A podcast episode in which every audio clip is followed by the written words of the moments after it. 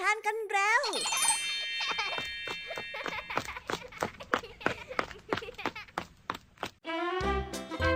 สวัสดีค่ะน้องๆ ยินดีต้อนรับเข้าสู่ชั่วโมงแห่งนิทานกับรายการคิสเอา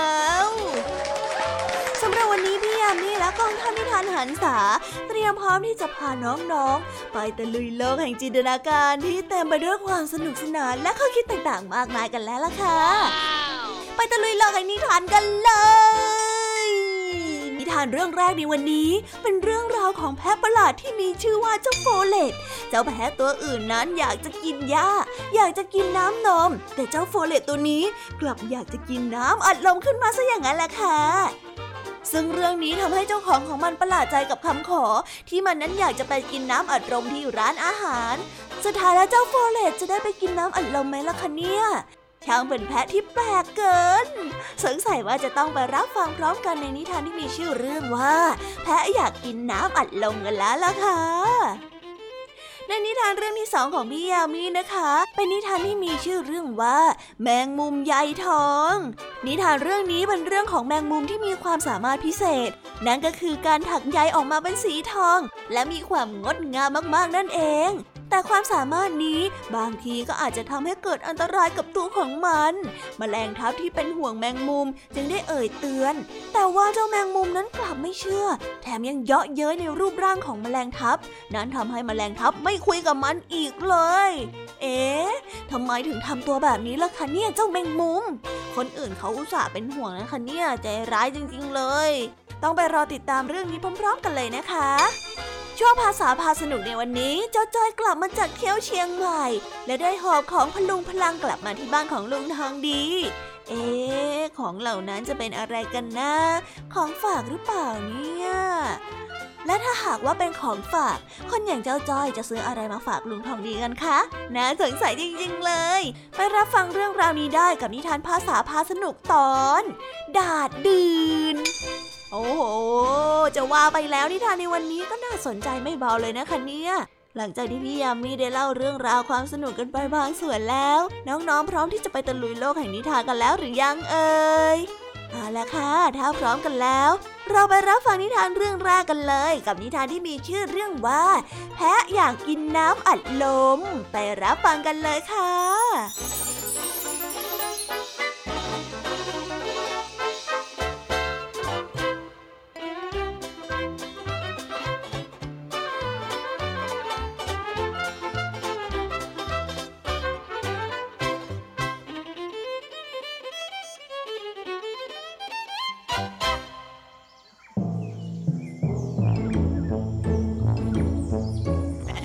ฟาร์มเลี้ยงแพะแห่งหนึ่ง มีแพะตัวเมียตัวหนึ่งชื่อว่า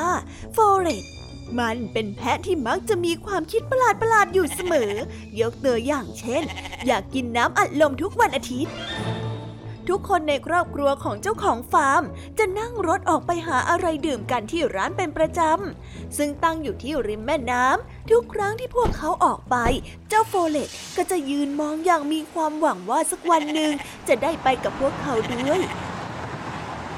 มันฝันอยากจะได้กินน้ำอัดลมสักแก้ว แต่ก็ไม่เคยมีใครจะพามันไปด้วยสักคนเดียว เจ้าโฟเลตอยากกินน้ำอัดลมมาก มากจนไม่ยอมกินอะไรเลยมาหลายวัน มันนั้นผอมมากผอมจนไม่มีน้ำนมสำหรับเอาไว้ทำเนย เจ้าของฟาร์มแปลกใจมาก จึงได้ถามมันว่า อ้าว เป็นอะไรไปล่ะโฟเลตทำไมถึงไม่ยอมกินอะไรเลยเล่า ไม่หิวหรือยังไง หิวสิ ฉันน่ะเบื่อหญ้าแล้วก็น้ำจืดๆนั่นด้วย ฉันอยากกินอะไรอย่างอื่นบ้าง มันได้บอก แปลกจริง ๆ เลยนะแกเนี่ย ฉันน่ะไม่เคยเห็นแพะที่ไหนที่ไม่อยากกินหญ้ามาก่อน ว่าแต่แกอยากกินอะไรล่ะ เจ้าของฟาร์มได้ถาม โอ้คือ ฉันอยากกินน้ำอัดลมน่ะ มันได้ตอบอย่างอายอายน้ำอัดลมเหรอ นี่แกรู้จักน้ำอัดลมด้วยเหรอ เจ้าของฟาร์มแปลกใจ รู้สิ ก็ฉันน่ะเคยได้ยินพวกเด็กๆคุยกันว่า พวกเขาน่ะไปดื่มน้ำอัดลมกันทุกวันอาทิตย์ ที่ร้านริมแม่น้ำไง เจ้าโฟเลตได้ตอบเจ้าของฟาร์มได้ยินก็หัวเราะพลางพูดขึ้นว่า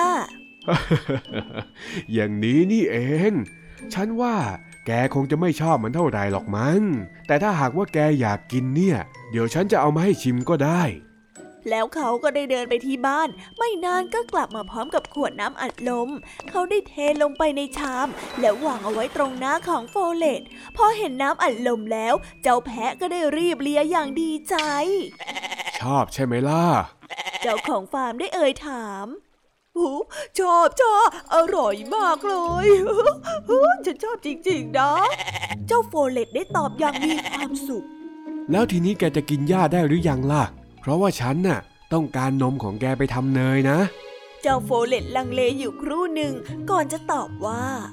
โอ้คืออย่างนี้นะจ๊ะ ตอนที่เด็กๆคุยกันถึงน้ำอัดลม เขาก็ยังเล่าถึงร้านที่ไปด้วยว่า ที่นั่นน่ะสวยงามมากๆ ฉันก็เลยอยากจะไปบ้างนะจ๊ะ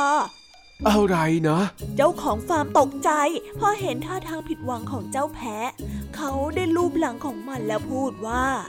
ฉันคงพาแกไปด้วยไม่ได้หรอก เพราะว่าคงไม่มีใครเขาพาแพะไปนั่งกินน้ำอัดลมในร้านอาหารกันหรอก เสียใจด้วยนะเจ้าโฟเลตเมื่อถึงเวลาอาหารค่ำเจ้าของฟาร์มก็ได้เล่าเรื่องนี้ให้กับภรรยาของเขาฟัง แล้วเธอจึงได้พูดว่าทำไมคุณถึงไม่พามันไปล่ะ น่าสนุกดีออกนะ เธอนี่ก็แปลกพอๆกับเจ้าโฟเลตเลยนะ ใครที่ไหนเขาจะยอมให้เราเอาแพะเข้าไปในร้านอาหารกันเล่า เจ้าของฟาร์มได้มองภรรยาของเขาอย่างแปลกใจ อ้าวแล้วทำไมจะไปไม่ได้ล่ะ คุณเคยเอาไปด้วยหรือฮือที่สุนัขย่างเข้าได้เลย แล้วทำไมแพะถึงเข้าไม่ได้ เจ้าโฟเรตนะเรียบร้อยยิ่งกว่าสุนัขอีกนะดังนั้นเจ้าของฟาร์มจึงต้องยอมทำตามความเห็นของภรรยา ในวันอาทิตย์ต่อมาเจ้าโฟเรตจึงได้ขึ้นรถไปกับทุกคนด้วย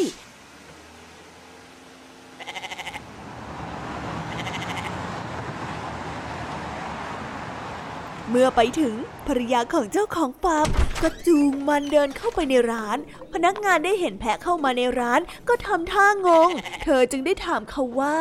เออนี่พ่อหนุ่มฉันเอาแพะมากินอาหารด้วยได้ไหมจ๊ะ เอออะอะไรนะครับ พนักงานยังงงไม่หายหืมนี่ แพะไง แพะแพะแพะฉันน่ะจะเอาแพะเข้ามาได้ไหม มันน่ะเรียบร้อยมากเลยนะ ไม่ต้องกลัวหรอกว่ามันจะทำให้วุ่นวายพนักงานหนุ่มเห็นเจ้าโฟเลตยืนนิ่งเรียบร้อย ก็เลยตัดสินใจว่า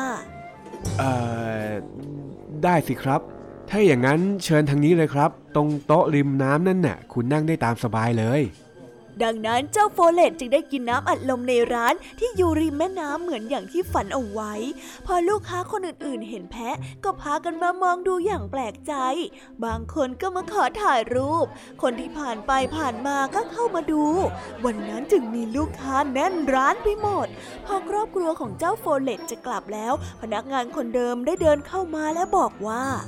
เอ่อวันนี้ผมไม่คิดเงินพวกคุณนะครับ เพราะว่าเจ้าแพะตัวนี้เนี่ยทำให้ร้านของเรามีลูกค้าเต็มไปหมดเลย ไว้คราวหน้ายังไงพาเจ้าแพะตัวนี้มาด้วยใหม่นะครับ ผมยินดีต้อนรับ ดังนั้นเจ้าโฟเลตจึงได้กินน้ำอัดลมกับครอบครัวนี้ในทุกวันอาทิตย์เลย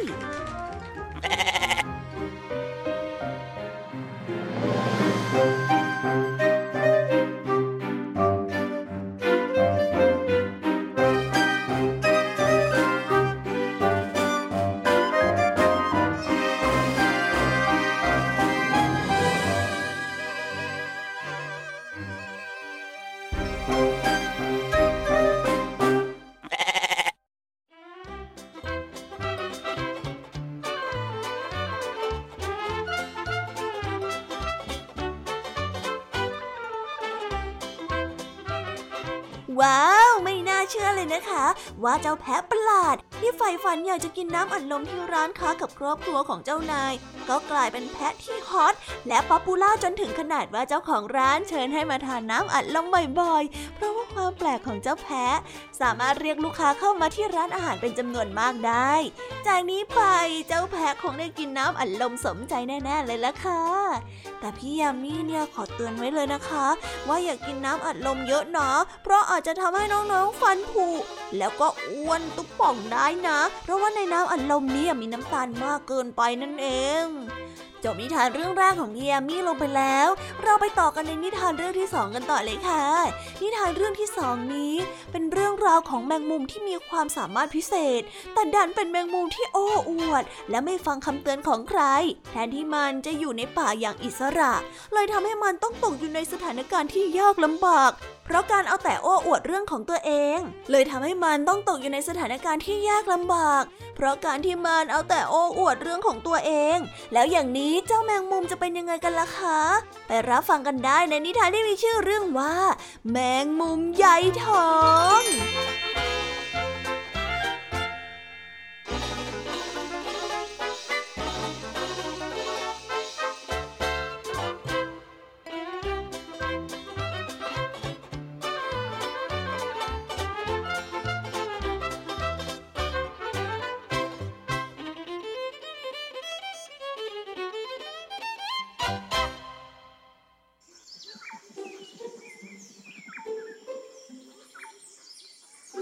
แมงมุมตัวหนึ่งกำลังชักใยอยู่บนต้นไม้ต้นหนึ่ง ถ้ามองเผินๆก็เหมือนกับแมงมุมทั่วไป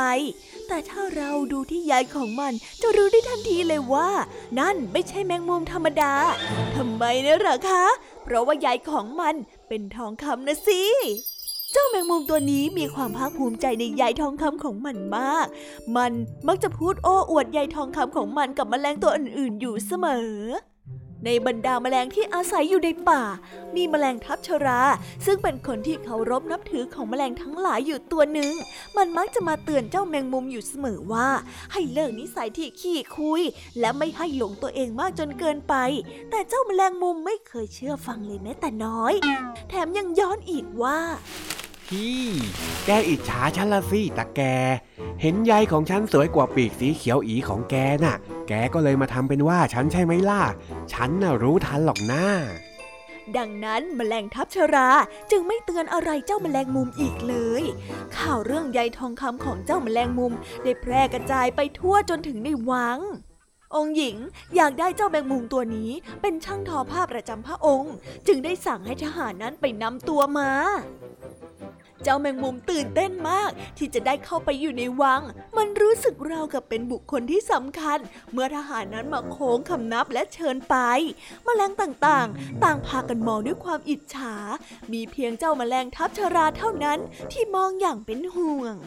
เจ้าแน่ใจหรอว่าอยากจะไปอยู่ที่นั่นจริงๆน่ะ เจ้าอาจจะมีอาหารกินมากมาย อาจจะได้นอนในที่นอนนุ่มๆ แต่เจ้าน่ะจะไม่มีอิสระเลยอีกต่อไปนะ มันได้เตือนเจ้าแมลงมุมด้วยความห่วงใย เฮ้ย ใครก็สนใจเรื่องอิสระอะไรนั่นล่ะ ตัวแกไม่ได้ไปก็เลยอิจฉาฉันละสิ เจ้าแมลงมุมได้กล่าว แล้วมันได้เดินทางเข้าไปในวัง พร้อมกับพวกทหาร เมื่อเจ้าหญิงได้เห็นใยของเจ้าแมงมุมได้รู้สึกทึ่งมากฮะฮะว้าว สวยงามอะไรอย่างนี้อะ เราไม่เคยเห็นเส้นใยอะไรที่สวยงามอย่างนี้มาก่อนเลยอะฮะสวยมากเลยเจ้าแมงมุม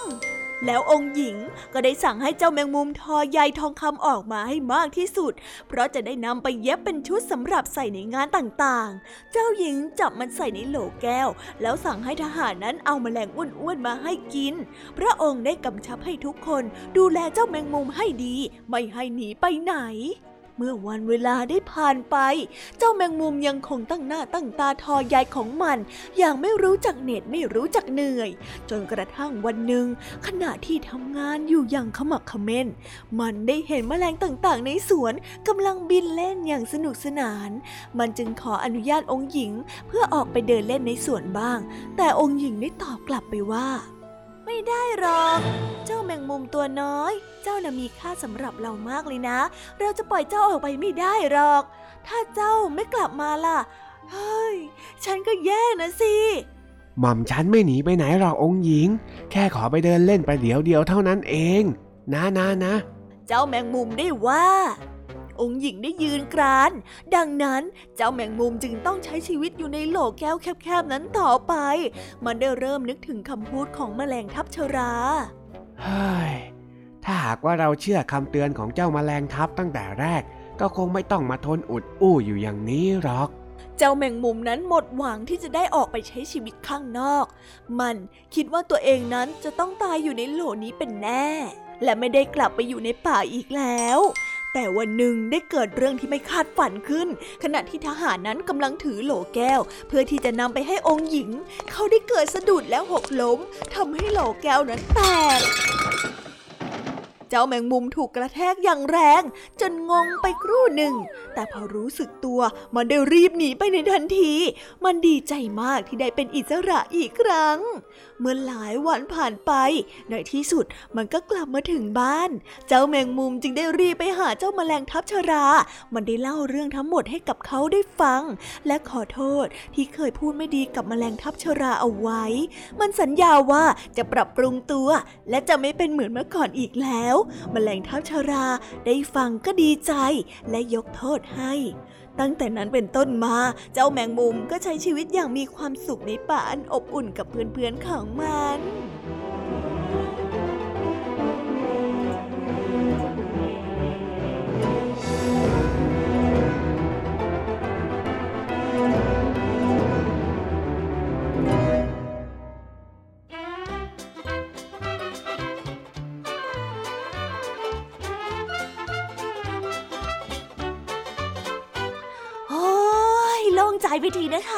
ในที่สุดเจ้าแมงมุมก็หนีรอดมาจากวังได้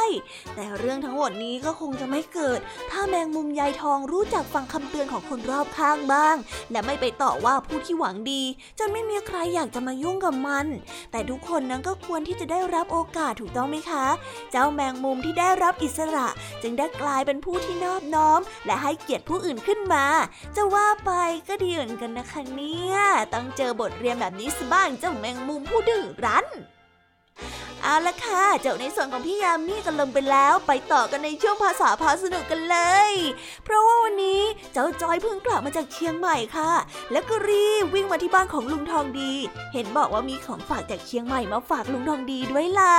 แต่เหมือนว่าลุงทองดีของเราจะต้องปวดหัวกับของฝากของเจ้าจอย และบอกว่าของพวกนี้มีให้ซื้อดาดดื่นแต่เจ้าจอยก็มีแผนที่จะเซอร์ไพรส์ลุงทองดีอยู่แล้ว ก็เลยต้องเฉลยไปในตอนท้าย เรื่องราวในวันนี้จะเป็นแบบไหน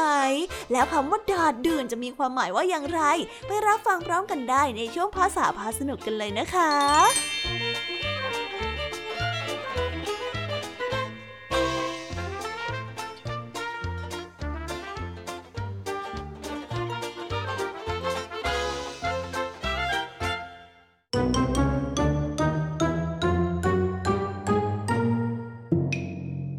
าษาพาสนุก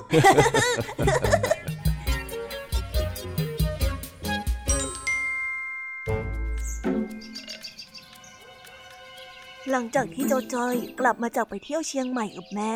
ก็ได้รีบวิ่งหน้าตั้งมาหาลูกทองดีที่บ้าน พร้อมกับถือของพารุงพารัง ซ่อนไว้อยู่ข้างหลัง ดูท่าทางหน้าตลกขบขันเรื่องนังนี้เรื่องนังนี้จ้าจ้อยกลับมาแล้ว เอาเอาเอาเอาใจเย็นๆก่อนสิเจ้าจ้อย เอ็งจะรีบวิ่งทำไมเนี่ยฮะข้าก็ยืนอยู่ตรงนี้ไม่ได้หนีไปไหนสักหน่อย ก็ใจตื่นเต้นนี่นา และอีกอย่างเนี่ยจอยมีธุระกับลุงจ้อยก็เลยไม่อยากจะให้ลุงรอยังไงล่ะจ๊ะ โอ้ยธุระอะไรของเอ็งกันทำไมมันจะต้องเร่งด่วนขนาดนั้นด้วยเล่าก็ เรื่องกล้องส่องทางไกลของลุงนาฟี่ เออคือว่า เดี๋ยวเดี๋ยวเดี๋ยวนี่เอ็งอย่าบอกนะว่าเอ็งทำกล้องส่องทางไกลตัวเก่งของข้าพังไหนจ้อยเออไม่ใช่สักหน่อยจ้อยนะเอากล้องส่องทางไกลของลุงทองดีมาคืนในสภาพเดิมต่างหากแล้วจ้อยไม่อยากจะเก็บไว้นานนะจ๊ะอ๋ออะอะอะถ้างั้นก็เอามาซะ เดี๋ยวข้าจะได้เอาไปเก็บ แต่ว่าแค่เรื่องกล้องเนี่ยมันก็ไม่เห็นจะต้องรีบร้อนขนาดนี้นี่นาแน่สิลุง เพราะว่าจ้อยนะไม่ได้มีแค่เรื่องกล้อง จ้อยนะมีคำสัญญาจากลูกผู้ชายมาฝากด้วยหืมคำสัญญาอะไรของเองนะเจ้าจ้อย ก็คำสัญญาที่บอกว่าจะซื้อของฝากมาให้ลุงทองดีไง ลุงจำไม่ได้เหรออ๋อ เออเออเออจำได้แล้ว แล้วไหนล่ะฮะของฝากของเองน่ะ นี่เลย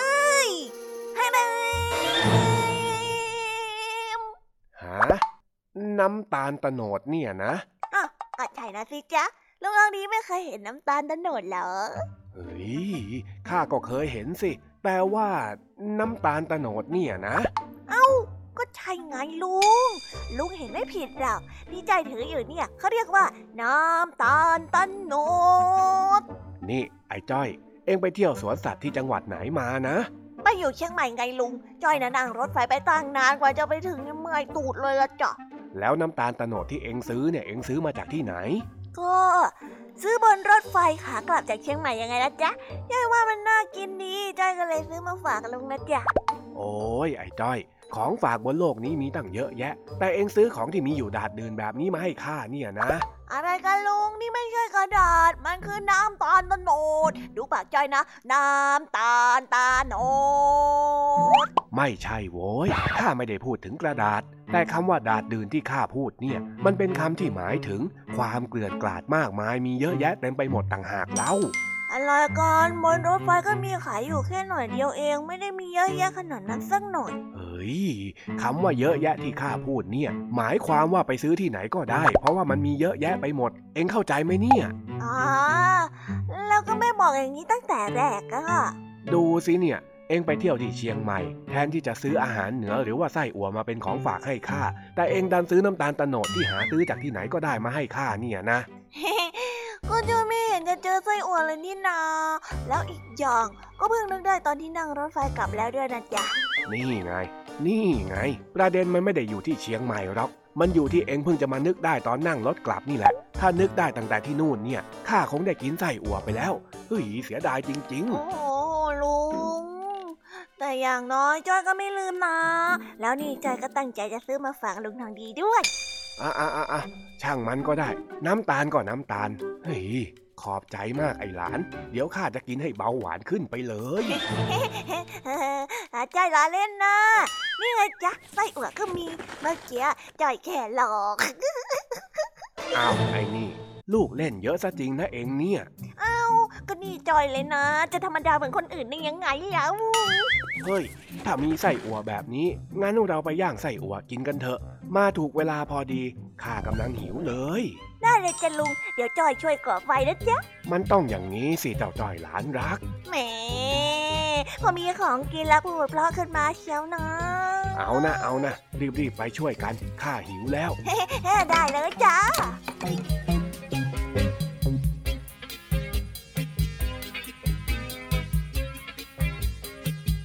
ว้าว จบไปแล้วนะคะ สนุกสนานกันไม่น้อยเลยทีเดียวสำหรับวันนี้เรื่องราวความสนุกก็ต้องจบลงไปแล้วละค่ะ